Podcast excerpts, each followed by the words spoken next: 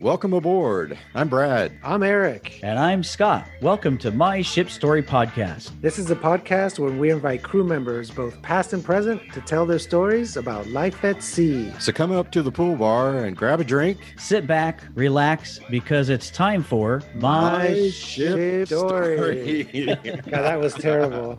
Hey, welcome everybody. It's another episode of My Ship Story Podcast. I'm your host, Brad. Got with me Scott and Eric. Hey guys, Eric, what's going on? Anything exciting? Well, besides, you know, I've talked about a few episodes now about moving. Yeah. I'm still in that process, but okay.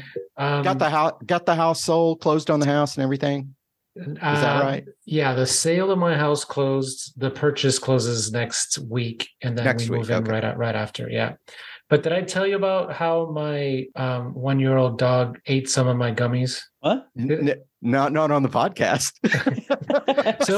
So I'll mention it on the podcast. And I've watched that TikTok that you sent me yesterday about 5 times today. Just cracks me up. Oh, that TikTok is so funny. My brother, when he visits, has a tendency to give me gummies. So they were in a jacket, and I didn't notice that my dog got into it. And the next thing I know, I look over, and the baggie's all chewed up. And I'm like, oh my God, is that the baggie that had the gummies or not? I never have any other bag like this. So I'm pretty sure that he ate the gummies. So I'm freaking out. I'm like, oh my God, what do I do? Luckily, it wasn't a ton of them, but it was still a few. And I thought, he's a lot smaller than I am, and it hits me pretty hard. So I'm thinking, oh man, he's going to be good. So high. Was he just sitting there looking at his paw like this, just staring at his paw?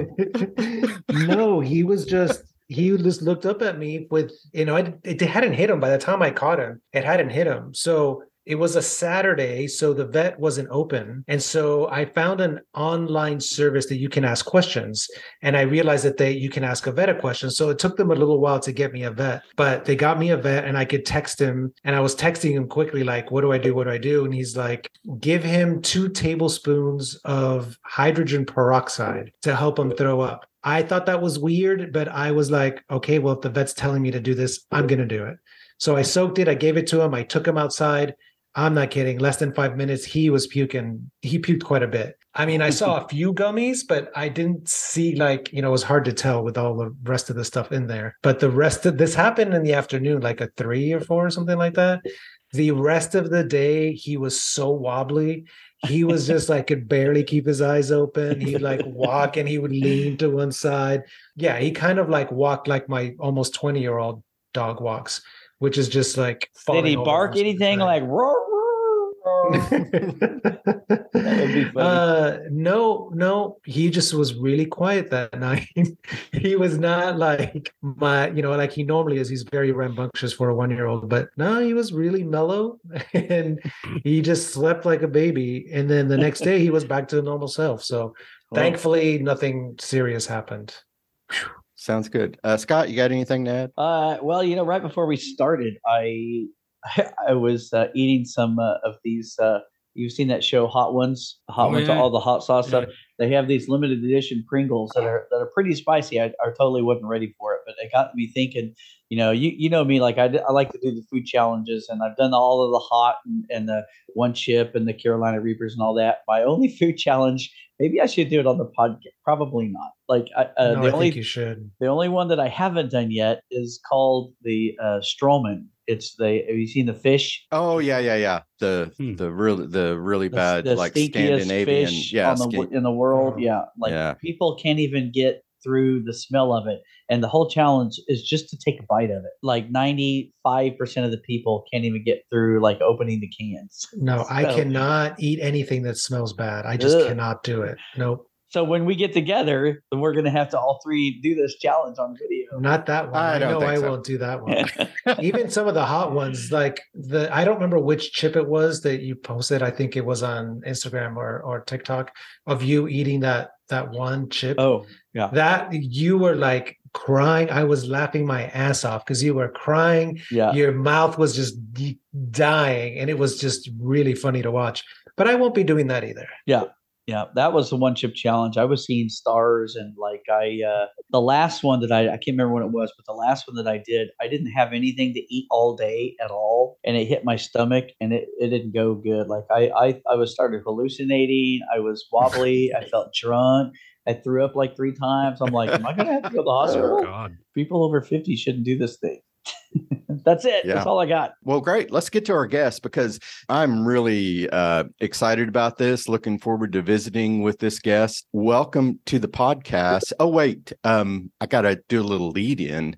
He is a former Carnival Cruise Line employee, a former waiter, a best-selling author. Welcome to the podcast, Brian David Bruns. Thanks for being with us. Thank you. Hey. Thank you so much. David. Pleasure to be here. Nice to meet you guys. An American waiter? Likewise. What? That's part of my thing. I was the only waiter in Carnival Cruise Line's history, at the time, 30-year history, that survived an entire contract without quitting. And I only did it because I was chasing a woman. If I had just been there and just, you know, like I need a job, I would have been gone like that. You know, anything for love, right? So yeah, that's a lot. That's a lot. Being a waiter, an American waiter, that's a lot for love, not a little. Let me get this in here real quick. Back when I first joined the Song of Norway, there was an American waiter. He was a rock star. Because everybody knew him and he made bank, but he signed off not too long after I came on and never saw him again and never saw another American waiter, not even close. Oh, yeah. Well, yeah, wait. Do you remember, Brad, when we took our reunion cruise back a few years now, they had several American waiters. Now, we all agreed that they did. Yeah, they had several of them. And I remember this because all he would do, the one waiter we talked to, he just complained all the time about he knew more than the supervisor. And all of us, as soon as he walked away, we said, he's not going to make it. He's going to be gone like any minute now. I don't know how long that we've been gone a long time, but we haven't been gone that long. No. I mean, being a crew purser for as long as I was, I had a pretty good gauge on who was going to make it and who wasn't. Yeah. And I was good percentage most of the time. But anyway, so Brian, it sounds like we've got a little bit of your origin story about why you decided to start working on ships. So maybe kind of elaborate on that, how you actually got a job. Yeah, because that was quite a challenge, actually, just getting the job. My name is Brian David Bruns, and this is my ship story. It's all about love, man. It's all about love. I used to have a software company when I lived in Reno, and one of my employees was from Romania. A friend of hers came to visit, hit it off right away. And it was one of those things where she was only there for 3 days, and every waking moment we were together, and she said, come visit me in Romania. People always say that, but I did. Went head over heels in love with her over there. We're in Romania because we've had a few couple. Romanians. Oh, yeah. There's a lot of Romanians. So she was from Sighișoara, so birthplace of Dracula. Yeah, I was going to say, Dracula's castle. Yeah. Well, Dracula's castle is just outside of Brasov, but Dracula was born in about 2 hours outside of Brasov. Yeah. Yeah, that's where Ramona was from. Right. Ramona Georgescu. She was from Brasov. Yeah, we had somebody on who was from Romania, like 45 minutes from Dracula's castle or something. Yeah, it's awesome. Castle Bran is just outside Brasov a little bit. Yeah, and about 2 hours away from that is Sighișoara, the town where Dracula was born in 1431. So cool-ass town. Oh, my God. So and it looks exactly like you think it would. It looks exactly like it. It's amazing. It's got the towers. It's got the walls. It's got the minarets. It's got the stone. It's got the iron, all of it. Anyway, so we hit it off, and she had to go back to ships. And my software company had just gone belly up, which is why I had 3 weeks off to go see her in Romania. So I said, well, I'll get a job there. She's like, well, you can't. And I'm like, I can do anything. I started a company that went under, but you know, she had to pull a lot of string. But I did happen to have 10 years experience in fine dining. She parlayed that in, and she was one of those waitresses that always opened the new ships. And at the time, this was like 20 years ago now, the Carnival Conquest was a brand new ship. And when you open a new ship, all the big wigs show up. And one of the big wigs kind of liked her. And so she really worked him hard and said, hey, this is my fiance, get him on the ships, blah, blah, blah. So I had to fly down to New Orleans to interview with him because he's like, I'm not going to just hire an American. I need to talk to this guy. I had no idea who this guy was. She just said, he's important. impress him. So I'm like, okay, you know, I'm a good talker, and I'm like, I can handle being a waiter. You know, I've been a waiter for 10 years. And you said this was like around 2000? 2002. Yeah. Okay. 2002. Okay. So you missed the whole 9/11 thing. Fiasco. I missed the whole 9/11 thing. Yeah. But it turns out this guy who I was very informal with, it was like number 5 in Carnival Corporations. He was the head of fleet operations. And do you remember his name? You know what's funny is I can't remember any names. In my books, I changed names so I didn't get sued. Right. And I've been talking about my books for so long, I can only remember the name I put in the book, which was Mladen. His assistant, Cyrus, was the name of his assistant. And Cyrus was from India, and he just flayed me. He was like the guard dog type of pre-interview.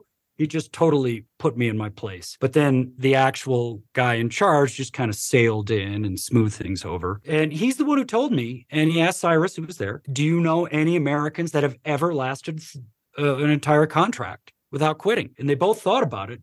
And they were like, no, nobody. And of course, I was like, I'll tell you what it's like in 8 months. But that is the only way I could get on board. There were no channels at all for Carnival Cruise Lines to get any Americans. And at first we thought maybe I can go into Canada and just do a workaround, but my girlfriend at the time. So you make it on board, which ship and what year? Well, what happened actually is I was not a waiter at first. I was hired as... probably started as an assistant waiter, busboy or something. Well, no, I started as an assistant maitre d' because I had a lot of experience managing, and I had my own business prior and things like that. So we made a deal where I would do my due diligence. So I went through waiter school, which was on the Fantasy. And then after that month, then I went to Conquest, which was at the time brand spanking new. I started as a waiter. I'm sorry, assistant waiter for like 2 weeks, then a waiter for like a month. And then I became an assistant maitre d' trainee. That was scheduled for my first 4 months, was all the due diligence stuff. So I could understand how restaurants worked at sea. When the time came for me to get my stripe as an assistant maitre d', there was a turnaround in the crew. The new hotel director did not want an American. He didn't want to give a stripe to an American. And he told me that to my face. He's like, you're just going to quit. Americans quit. And I'm not going to have on my record that I gave you a stripe and then you quit. He kept me as a waiter. And he's like, if you can prove to me that you can handle 4 more months as a waiter, then maybe... And he made this hybrid position that was half waiter, half assistant maitre d' trainee. So I would wear the whites for like working on the Lido, and I was in charge of midnight buffet. Like that was hard. There was 30 employees, you know, and yet I had to be a waiter at dinner every night. So it was this weird hybrid position where I had to run back to the cabin, change uniforms all the time. And I would be missing meals and things like that. And they were very proactively trying to push me out because they didn't want to set a precedent. They told me all of this to my face. It's not like a conspiracy theory. It was really obvious. It actually did get pretty extreme at one point. So when I was a waiter, as you may or may not know, lots of waiters sneak extra plates of food. We have to go in early. We go in way early so we can prep and guard our station from the roving packs of waiters that are going to steal your silverware and all of that, right? Yep. Yeah, we've had lots of stories about stolen silverware.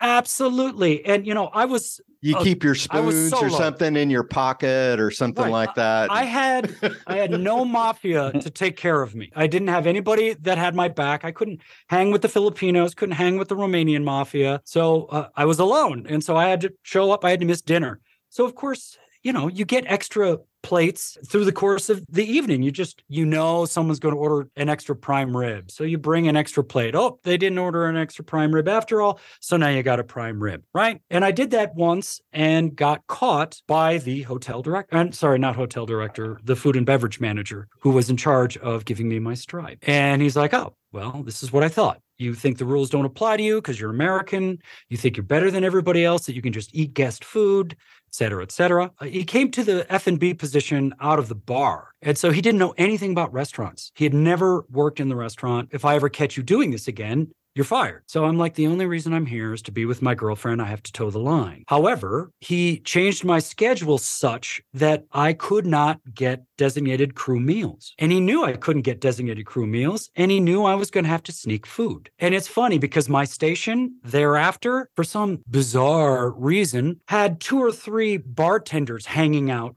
all night long. It's because he was spying on me, man. It was obvious. So I couldn't sneak food like everybody else does. At the time, I was a 205-pound guy. I'm 6'1". And that last month, I was starving because I would not let him win. Because it got to the point where it wasn't just Stig versus Brian. It was very much a, can the American handle it? Can an American handle it? And I kind of took that onto my shoulders. Like, I'm not going to let him break an American kind of thing. And so I refused to be caught. I had to eat, of course. So every other day I would sneak like half a pizza at midnight buffet. But I lost 30 pounds in that month. 30 pounds. Wow. I dropped to 168 or 169. Wow. But I made it. I could do that. But I don't even weigh that.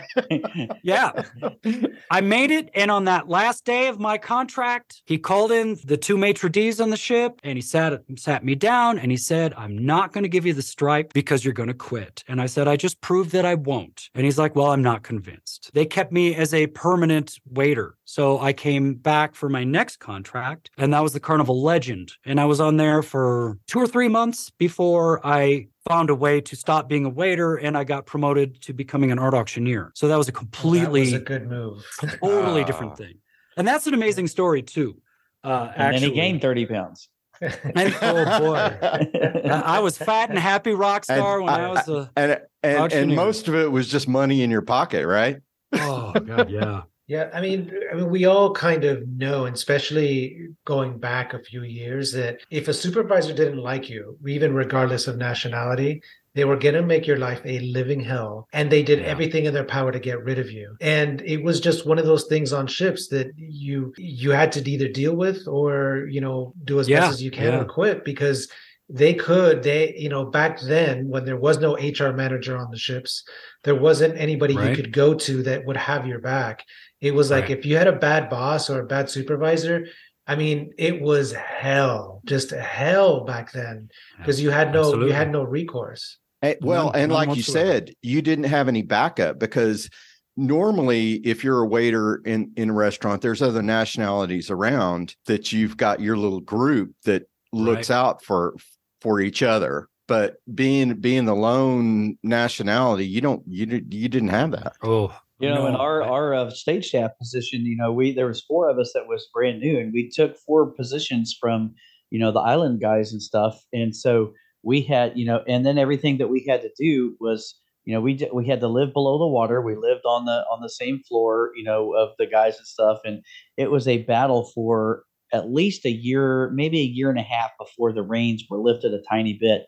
But the only one that we had pulling for us was the cruise director, because, you know, we were on his team or whatever. But the central stores that we had to go get supplies, you know, they were all friends with the people that we replaced. So they kept us doing towel duty. You know, we work in the theater, backstage, and entertainment. Yet every morning before the tours go, we had to go to the laundry to get 25, 30 bags of towels for the tours and take them to the gangway and load them on the tender, or take them to the island and stuff like that. Then we had to go get them and retrieve them and bring them back. And man, it was just, it was horrible. One thing I wanted to ask you, how was your berthing situation on the ship? Were you in a 4 cabin? Did you just have one other roommate? How was that? Yeah, I was in a forward cabin because I was an assistant maitre d' trainee. So I was with another assistant maitre d' trainee. But sometimes there was just 2 of you, not 4. There was just 2 of us. Yeah. Yeah. Just 2. Yeah. And it was nice because we had our own bathroom and stuff, which is pretty rare, you know, for that. Well, it was a newer ship. Yeah. It was ships. Rare for the fact that I was a waiter. And so having my own private bathroom was nice. And the beautiful thing was that I was 30 feet from the open deck. I could just kind of tiptoe out there and lay out, like, because I worked midnight buffet, so it was fantastic. I could basically go out there in my underwear, nobody would see. It was nice. No, I never tried that. That's not really my style, though. Whose style is that, other than Scott's? Yeah. Okay, so anyway, so you get to your second contract, and there's a story there, actually. So when I left, they said I was going to be an assistant maitre d' on another ship. And so I came back, and I was waiting at the Marriott in Miami, reading the call sheets or whatever, right? And after like 3 days... We all stayed our time at that hotel. Yeah, after like 3 days... my name popped up as a waiter. I was furious. And the guy that actually hired me works in Miami. So I And you're not that far from the headquarters. Yeah. So I went to the headquarters. The secretary was like, "She's not going to see you." And I'm like, "Well, I'm not leaving. I have nothing to do. My ship doesn't need me for another day and a half. I'm going to wait right here." And so he very reluctantly saw me. It was funny because it was really obvious what he was trying to do. He was trying to play nice, but he's like, "I need to have faith in my officers in the field. So if he said that you're going to be a waiter forever, you're going to be a waiter forever." And I said, "He's lying." And he's like, "Well, let's get him on the phone." So they got him on the phone. They were at sea, and he's like, "Get all the maitre d's. Everybody give your side of the story." And of course, the maitre d's were in the room with the F&B manager. So they backed him up. Suresh was one of them, and Fabrice was the other one. And Fabrice admitted to me years later that he threw me under the bus. That was nice of him. But anyway, because he read my book. But a little too late. That is a tough position to be in when you're in the room. Right. Yeah, they're in the room. The right. guy they're in the room. Yeah. I don't blame them. No, the F&B manager would have told him, like, "You better say this." Absolutely, when your ass is out. Absolutely. Yeah. So he said, "Look," I asked him, I'm like, "I can see what's going on here." And I'm like, what should I do? And he's like, "Take the slap on the wrist, be a waiter. When you're at your next ship, after a while, you can apply to become an assistant maitre d'." And he's like, "Well, let's see what ship I'm going to give you." And he started going through this list, and he was calling his secretary. And he's like, "Where's X? Oh, it's over here. Where's Y? Where's Z?" And he just kept going through all these, but he kept coming back to Legend, because that was the first one he asked. "Where's Legend?" "It's 8-day cruises in Bermuda right now." He didn't like that because he'd have to fly me to Bermuda. But he just kept going back to Legend. And I couldn't figure out why he was so obsessed with Legend until I was sent to Legend and found out why. It was 8-day cruises out of New York. And it is a really tough ship to be a waiter. New Yorkers really know their food. Mm-hmm. And 4 sea days out. And they really know how to complain. And so when I arrived, you can imagine the maitre d' was like, "Oh, I know your story. You got the email." He's like, "Do you have anything to say before we get started?" I'm like, "No, I'm just here to be a waiter, man. I'm here to stay on ships because I'm chasing my love. She's not on this ship, but maybe I can transfer, whatever. I don't want any trouble." The assistant maitre d' on that ship, Omer was his name, from Turkey, he took a disliking to me. Really, again, the nationality thing, they didn't want an American. So, as a waiter, you have side jobs, right? Sometimes your side job is to collect the tongs from every station. That takes approximately 2 minutes. At the end of every shift, you just go to each station. "Give me your tongs, bro." There you go. 2 minutes and you're done. My side job was to mop the escalators on both sides, on both decks, because the Legend, it has the kitchens below. Well, there's 2 kitchens, right? And whatever. I had 6 escalators to mop every single night. Oh, my God. And that took about an hour and a half. And I wasn't able to start until about an hour after my shift ended because all the mop supplies were being used by the kitchen. I worked 100-hour weeks for 15 weeks in a row.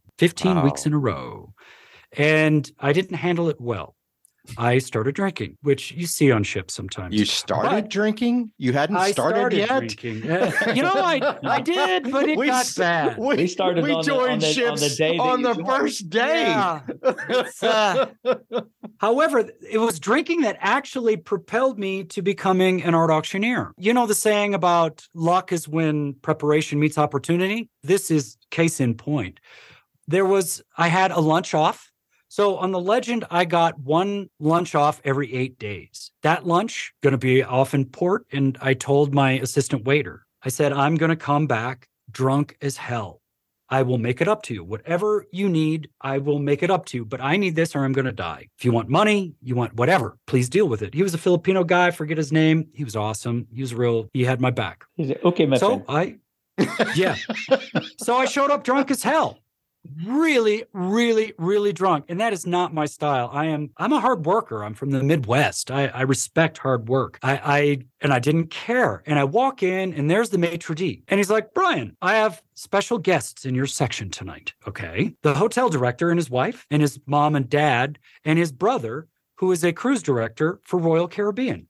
Uh-oh. You need to be nice to all of remember these who people. That was? You know, you reminded me of Shaggy from Scooby-Doo. I don't remember his name because it was 20 years ago. But we probably know him if he was a cruise director. You know, if he was been around a while, we probably did know him. But anyway. Yeah, this would have been 2003. Yeah. And I don't know what ship he was on. I just know it was Royal Caribbean, and his brother was the hotel director of the Legend.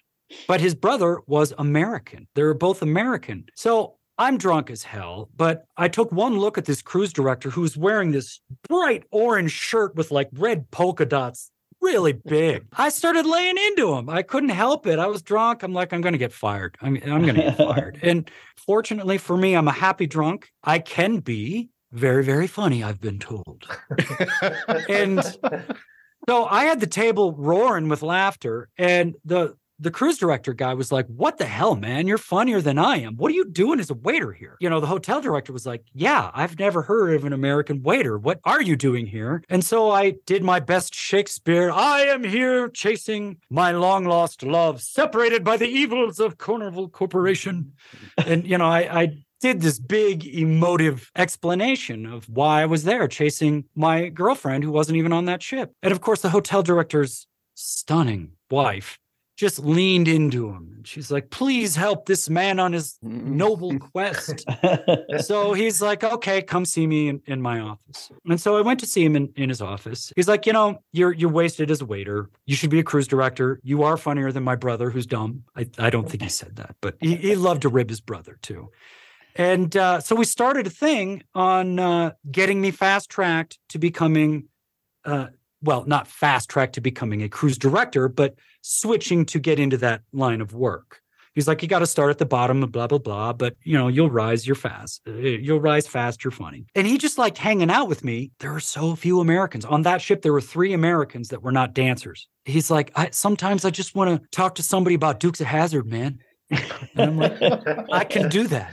And so we were hanging out. And one day, he's like, I'm about ready to sign off on your transfer. And of course, he told everybody to sign off the transfer as well, like my maitre d' and assistant maitre d' and hotel F&B manager and all that. And he's like, you know, it's a shame that you don't know anything about art. And I leaned forward and I said, is this where I casually mentioned I have a degree in art history and used to be an art dealer? And his eyes just went like, what? And he's like, are you serious? And I'm like, I am serious. I was an animation historian for a short period of time. I do have a degree in art history. Too. We need to talk animation a little bit because my mom and aunt, especially my aunt, worked at Disney feature animation for, I don't know, 20, 30 years. And I actually spent 3 years at feature animation. At Disney. Oh, wow. Yeah. Yeah. Anyhow. Well, ironically, I know very little about Disney animation because Disney is very proprietary about their stuff. And I worked for a gallery called Great American Inc. that sold a lot of the original production cells and things like that. And Disney was not letting those loose. You know? Years and years ago, before those became really famous, Disney was throwing them away. Throwing them away. Yeah. Yeah. Yeah. Warner Brothers did the same. Yeah. Yeah. Yeah. And so my mom was working for like this one person animation company in Miami. On the side, there was somebody who was buying these like cells that were in terrible shape. Like, you know, they needed to be completely restored. So he would ship them to my mom, and my mom would restore those original Disney animation cells to what they should have been like. Anyway, he, because I knew about art, he's like, look, I'm not supposed to tell you this. And he kind of pulled a computer around and he showed me the sales from the art department. And he's like, that's just one dude. He's like, there's one guy on board and he's, you know, bringing in this amount in sales. He's like, I have no idea what his commissions are, but it's got to be probably X or Y. And he's like, you should get into that, man. I pursued that as well. And so I was pursuing option A to be a cruise director or option B to be an art auctioneer. The deal with the art auctioneering company was that they're like, we don't want to poach talent. So you have to finish your contract naturally. You can't quit or be fired. And I'm like, oh man, I got 4 more months to go. It just started last week. Please let me quit. Yeah. I'm like, I don't know if I can do it. I honestly didn't know if I could do it. And, you know, I'm emailing my girlfriend and I'm like, I love you and all, but man, I don't know if I can do this. A miracle happened one day. I was up on the second floor, way, way in the back. They gave me the shit section. The maitre d' got on the mic and he said, Carnival has an excess number of waiters waiting in Miami.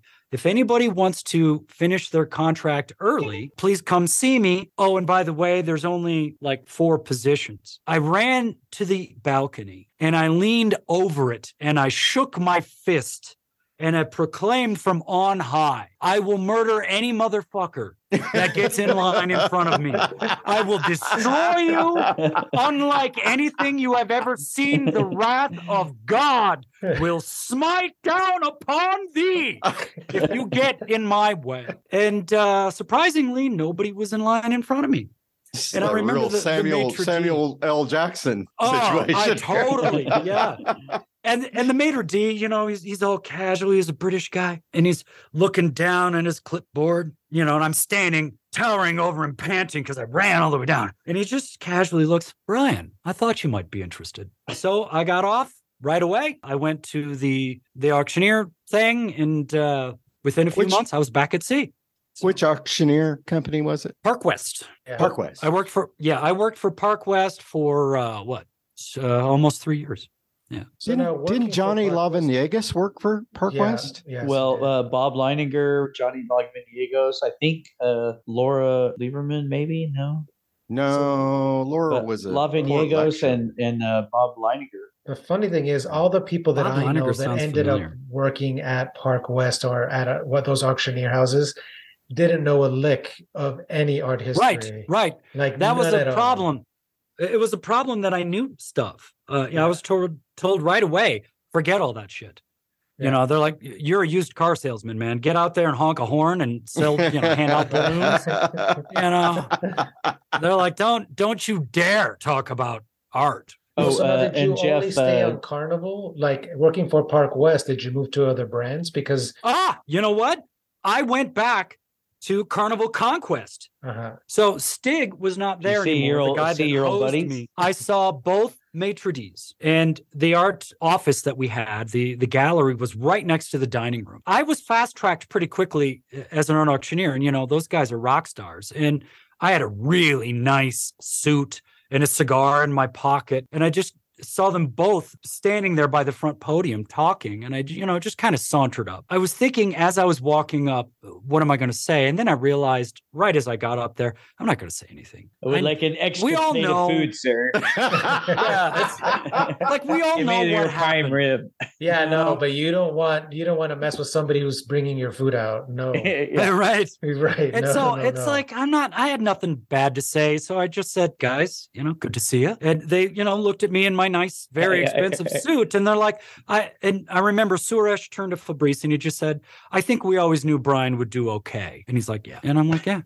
And that was it. I walked away and I never saw him again. And I'm like, you know, I don't need your stinking stripes. Yeah. When you were, you know, doing the waiter thing or the art auctioneer thing and stuff, do you guys ever like, you know, play games at each other or like set each other up or punk anybody or hook up with a passenger or anything? No, well, that was, speaking of the hooking up thing, that was I've seen your 60 Minutes YouTube video. Okay, yeah. 2020. 2020. What did I say?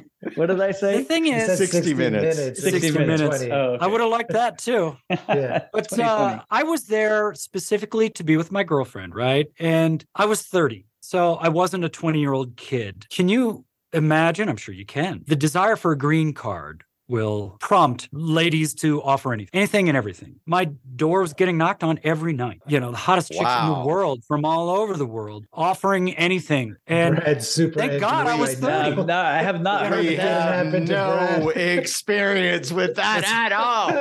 God damn. God, that pisses me off. We have not heard this play yet.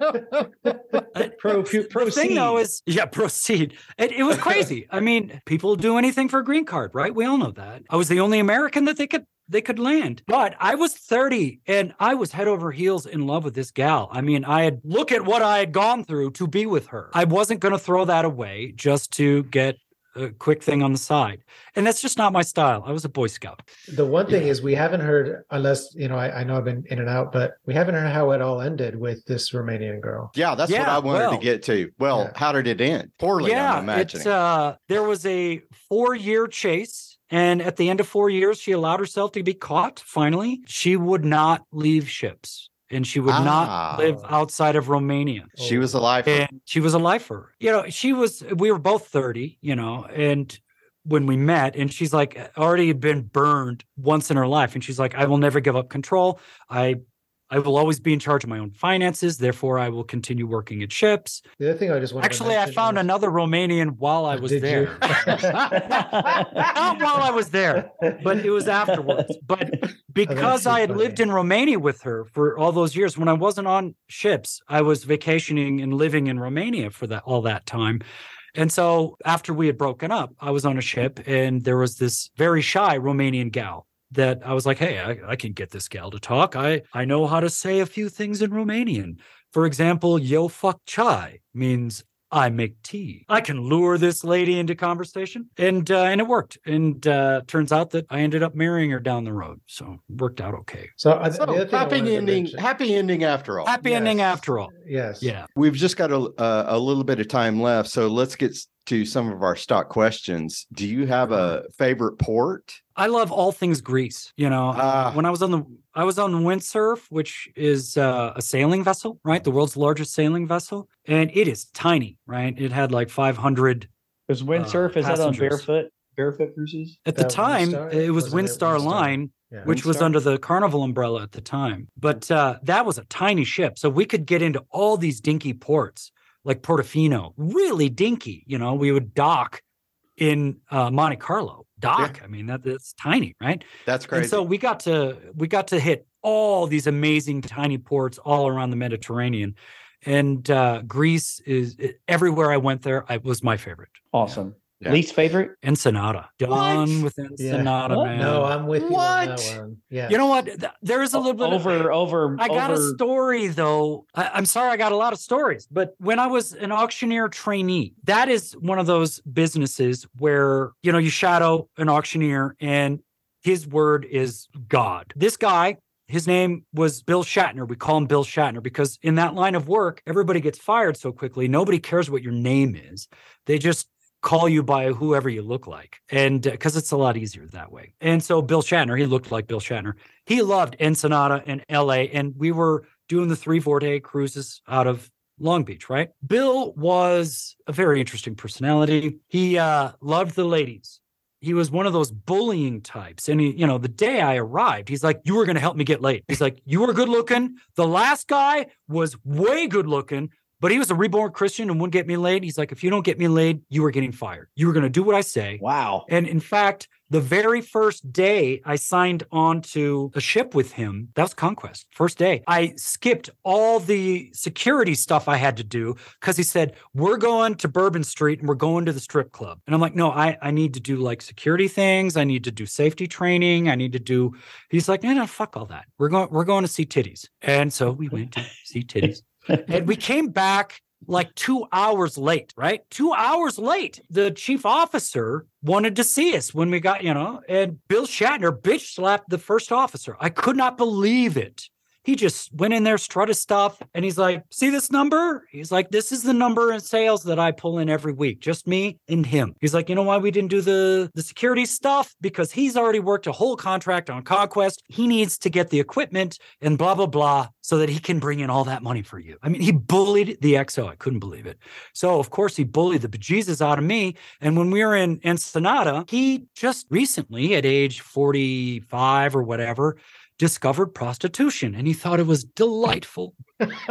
And so oh my God. Every single time we were in there, which is twice a week, we would go to the strip clubs, which of course are brothels there. And he's like, you were coming with me? Why? It's not like I'm in the room with you or anything. You know, he's like, no, you're going to be my wingman. Oh my God. You don't need a wingman because, you know, it's a sure thing. But he would always... Yeah, he would drag me in there. It's pretty guaranteed. Right, so he would always drag me in there. Half the time I had to pay for the drinks because he would just disappear. And so I hated Ensenada. I'm like, you know, and I'm pining for my love. And here I'm in strip clubs at least twice a week, right? And of course, every night that we weren't in a strip club, we were up with the dancers in the disco on the ship. He's always trying to get on them, but they're like, "Oh, you're a creepy old man." No, he was in there getting his ass blown. Remember getting the blowing up your bum? What was that? That was Annette Bodden. Annette Bodden, yeah. Listen to that episode, Annette Bodden, because it's pretty funny. Never mind. Okay. Sounds like a blast. She was in several ways. Anyway, okay, we're gonna wrap it up here. But what I always want to kind of end with is working on ships. Feel like it changed your life. I'm almost certain that it did. Yeah, it did. And for the better. For the better? Working on ships absolutely improved my life for the better for a lot of reasons. I did subsequently become a full-time writer because of it, which was always my dream. So that's cool. And, you know, I became a national bestseller writing about it. So that's cool. Talk about awareness of the world. The whole world is there. And it's not because you're going to port, right? Especially as a waiter. You're in the same ports over and over again for an hour. You just get drunk. No, it's because under the waterline, there's 60 nationalities, man. And they say you're not supposed to talk about politics and religion, but of course that's what you talk about. And everybody wanted to talk to an American because they can't talk to the guests. They're like, wow, what's it really like living in America? You know, do they really give everybody a gun when you're born and a job? No and no, you know, and they're shocked at both of those.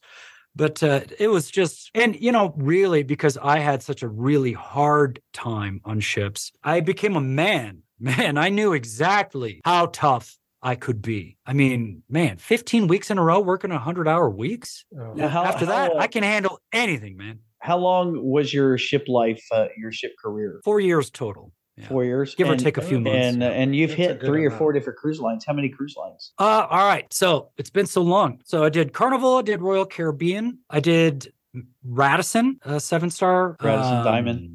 Radisson's not around now anymore. It's not around anymore. Windstar, Holland America. I think there were cruise lines. Six cruise lines in 5 years? Yeah, 4 years. Awesome. Yeah. Four years? But the vast majority was on Carnival. As an auctioneer, I did really well on Carnival ships, and as a waiter in the restaurants, I was in Carnival. And what ship was it again that you were on, Royal Caribbean? The Majesty of the Seas. So really? The top two of us brought Majesty out. But he was on there way after we were, because he didn't even start until 2000. Yeah, this was 2003 when I was on there, and I was only on there about 2-3 months. But that was as an art auctioneer, and that was the Widowmaker for us. It was brutal ship. They were burning through auctioneers in fact, when I arrived, the auctioneer was the only one that had actually survived without getting fired. And he had been there 9 months or something like that. They were scared to let him have vacation because he was the only one making goals. And he was a 29-year-old Canadian. He would get drunk every night. He was so burnt out. And I just met him. And he's like, man, I'm so stressed. Do you remember his stress? Name? Well, I don't want to remember his name because of what he said afterwards. Because he said, man, I can't even get it up. He's like, I can't even get it up anymore. Stress is killing me. And he's like, I'm 29, man. He's like, I should be banging all the babes. They all want me. I'm loaded with money, but I can't even get it up. I'm sorry. Thanks for letting me know what I'm getting into. He was a great guy, though. Scott and I brought out the ship. And then I remember when they first started the auctioneer program on board, because they did it a trial run. We actually had a crew art auction because they had leftover stuff, and they had a crew art auction. So he ended up saying, hey, pick out what you want and take it. So I still have that artwork. Nice. Somewhere. Yeah. Anyway, cool. That's so wild. Yeah, let me tell you this quick story. So this is completely off subject, but it's art. And for the art people, you would find this kind of funny. So, you know, I'm a filmmaker and producer here in Oklahoma. A friend of mine, he was hosting somebody filming at his house, and it's all museum. It's all gray and white and marble and beautiful house. And they're like, hey, do you have anything that we could put on the walls for this last shot or this shot that we're doing? And, you know, something colorful. And he's like, yeah, I think so. Let me, it's in a closet. Let me go get a closet. He brings back a Picasso out of this fucking closet. And he brings it back here and there, and we're like, oh, that's a, where'd you get that? And he's like, I bought it as an investment about 15 years ago. And we're like, what? Well, wait a minute, investment? That's not real, is it? He's like, yeah, it's absolutely real. I've got all kinds of paper. I've got 4 files and a whole drawer full of documentation on it. Wait a minute. So my first question is, how the fuck do you have a Picasso? And secondly, why is it in your closet? And you live in Moore, Oklahoma, which is Tornado Alley. I'm like, wow. Like we were all like, oh my God, no, don't put that. But so now actually we're going to make a comedy movie about, it's called Finding, it will be called Finding Pablo. And it's about like a Dumb and Dumber movie of us, two of us, him and I will be the main characters. And we're trying to steal his Picasso. You know, there you go for the art people. You know, you never know what you find in your closet. I'm glad we got one in there for the art people. All right. Well, yeah, like they need any help. Hey, so last thing here, Brian. So give us a plug your stuff. Tell us where to find your book and website, phone numbers, whatever you want to do. I ended up writing 4 books about my ship life. Cruise Confidential was the national bestseller that narrates my time being a waiter and an assistant maitre d' on Carnival Cruise Lines. True wild story. And you can get it anywhere books are sold. I'm a big fan of the audiobook. I needed a guy that could do 60 accents because I can't. I found a guy who could do 60 accents. Scott can do a couple. Scott can do all the accents. Just every 40, accent. Just 40, 45. No. He does like two or three. Next book, okay. I'm talking to you. No. 2 or 3 of them are okay. The rest are just awful. When you get the accents, I had flashbacks when I was listening to the book. I couldn't believe it. I felt like I was below decks again. So if you want the flavor of what it's like to be on a cruise ship, for those who, whatever, below deck life, Cruise Confidential audiobook. Yeah, absolutely. Awesome. Cool. That sounds like right up my alley. I need an audiobook. Guys, let's wrap it up here because Scott's got a lot of editing to do. So yeah, I got to cut this down to 15 minutes. Yeah, he's got to cut it down to 25 minutes. No, about 30 minutes. It's been great talking, though. This has been a lot of fun. Yeah. Thanks for coming on. Thank you so much for joining. Yeah, this is what we're doing. We're trying to get all these ship stories in, as many as we can, until we give up about everybody's story about being on ships. We want to hear them all. So we gotta get all this down before, now that we're over 50 or all over 50 quite a bit. So we gotta document it, so when we start losing them. I took notes. All right, well thanks Brian again. Thank you so much guys. So much. It was loads of fun having you on here. We really appreciate you coming on and telling your ship story. All right. We'll see you. Bye. Oh man, that was fun. Yeah, know what's really crazy is that, you know how hard it is when we all first start on a ship and, your brand new environment and all this stuff, but we all started when we were really young. So not only was he the only American in a department that didn't have Americans, but he started when he was 30. Yeah. And that is just even that much harder because, you start 30 is still young. You start to get stuck in your, you have your own way of doing stuff, and adapting to that sort of environment is a little bit harder the older you get. And so if I hadn't done it straight out of college, I don't think I ever would have been able to do it. No. So that makes it even tougher, the fact that he did that starting at 30. I've been in some tough situations, and I got the hell out of there as soon as I could. I was on the Topaz, and that was just horrible. And I took the first job. I was out of there. And the hotel manager, who was a good friend of mine, he says, Brad, they're going to fire you. So just hang in there for a couple of months. Just wait to get fired. And that way you're not having to buy your own plane ticket home, all this stuff. Just give me 1 month and I'm going to fire you. And I'm like, deal. Oh my God. Hey, everyone, the ship is about to set sail, which brings us to an end for today.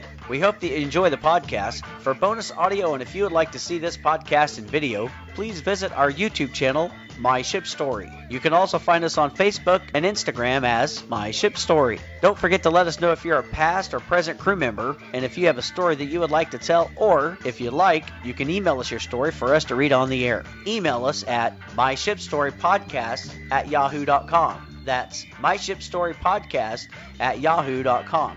Goodbye for now, and be sure to tune in next week, same time, as we'll have a new podcast every Monday. Bon voyage!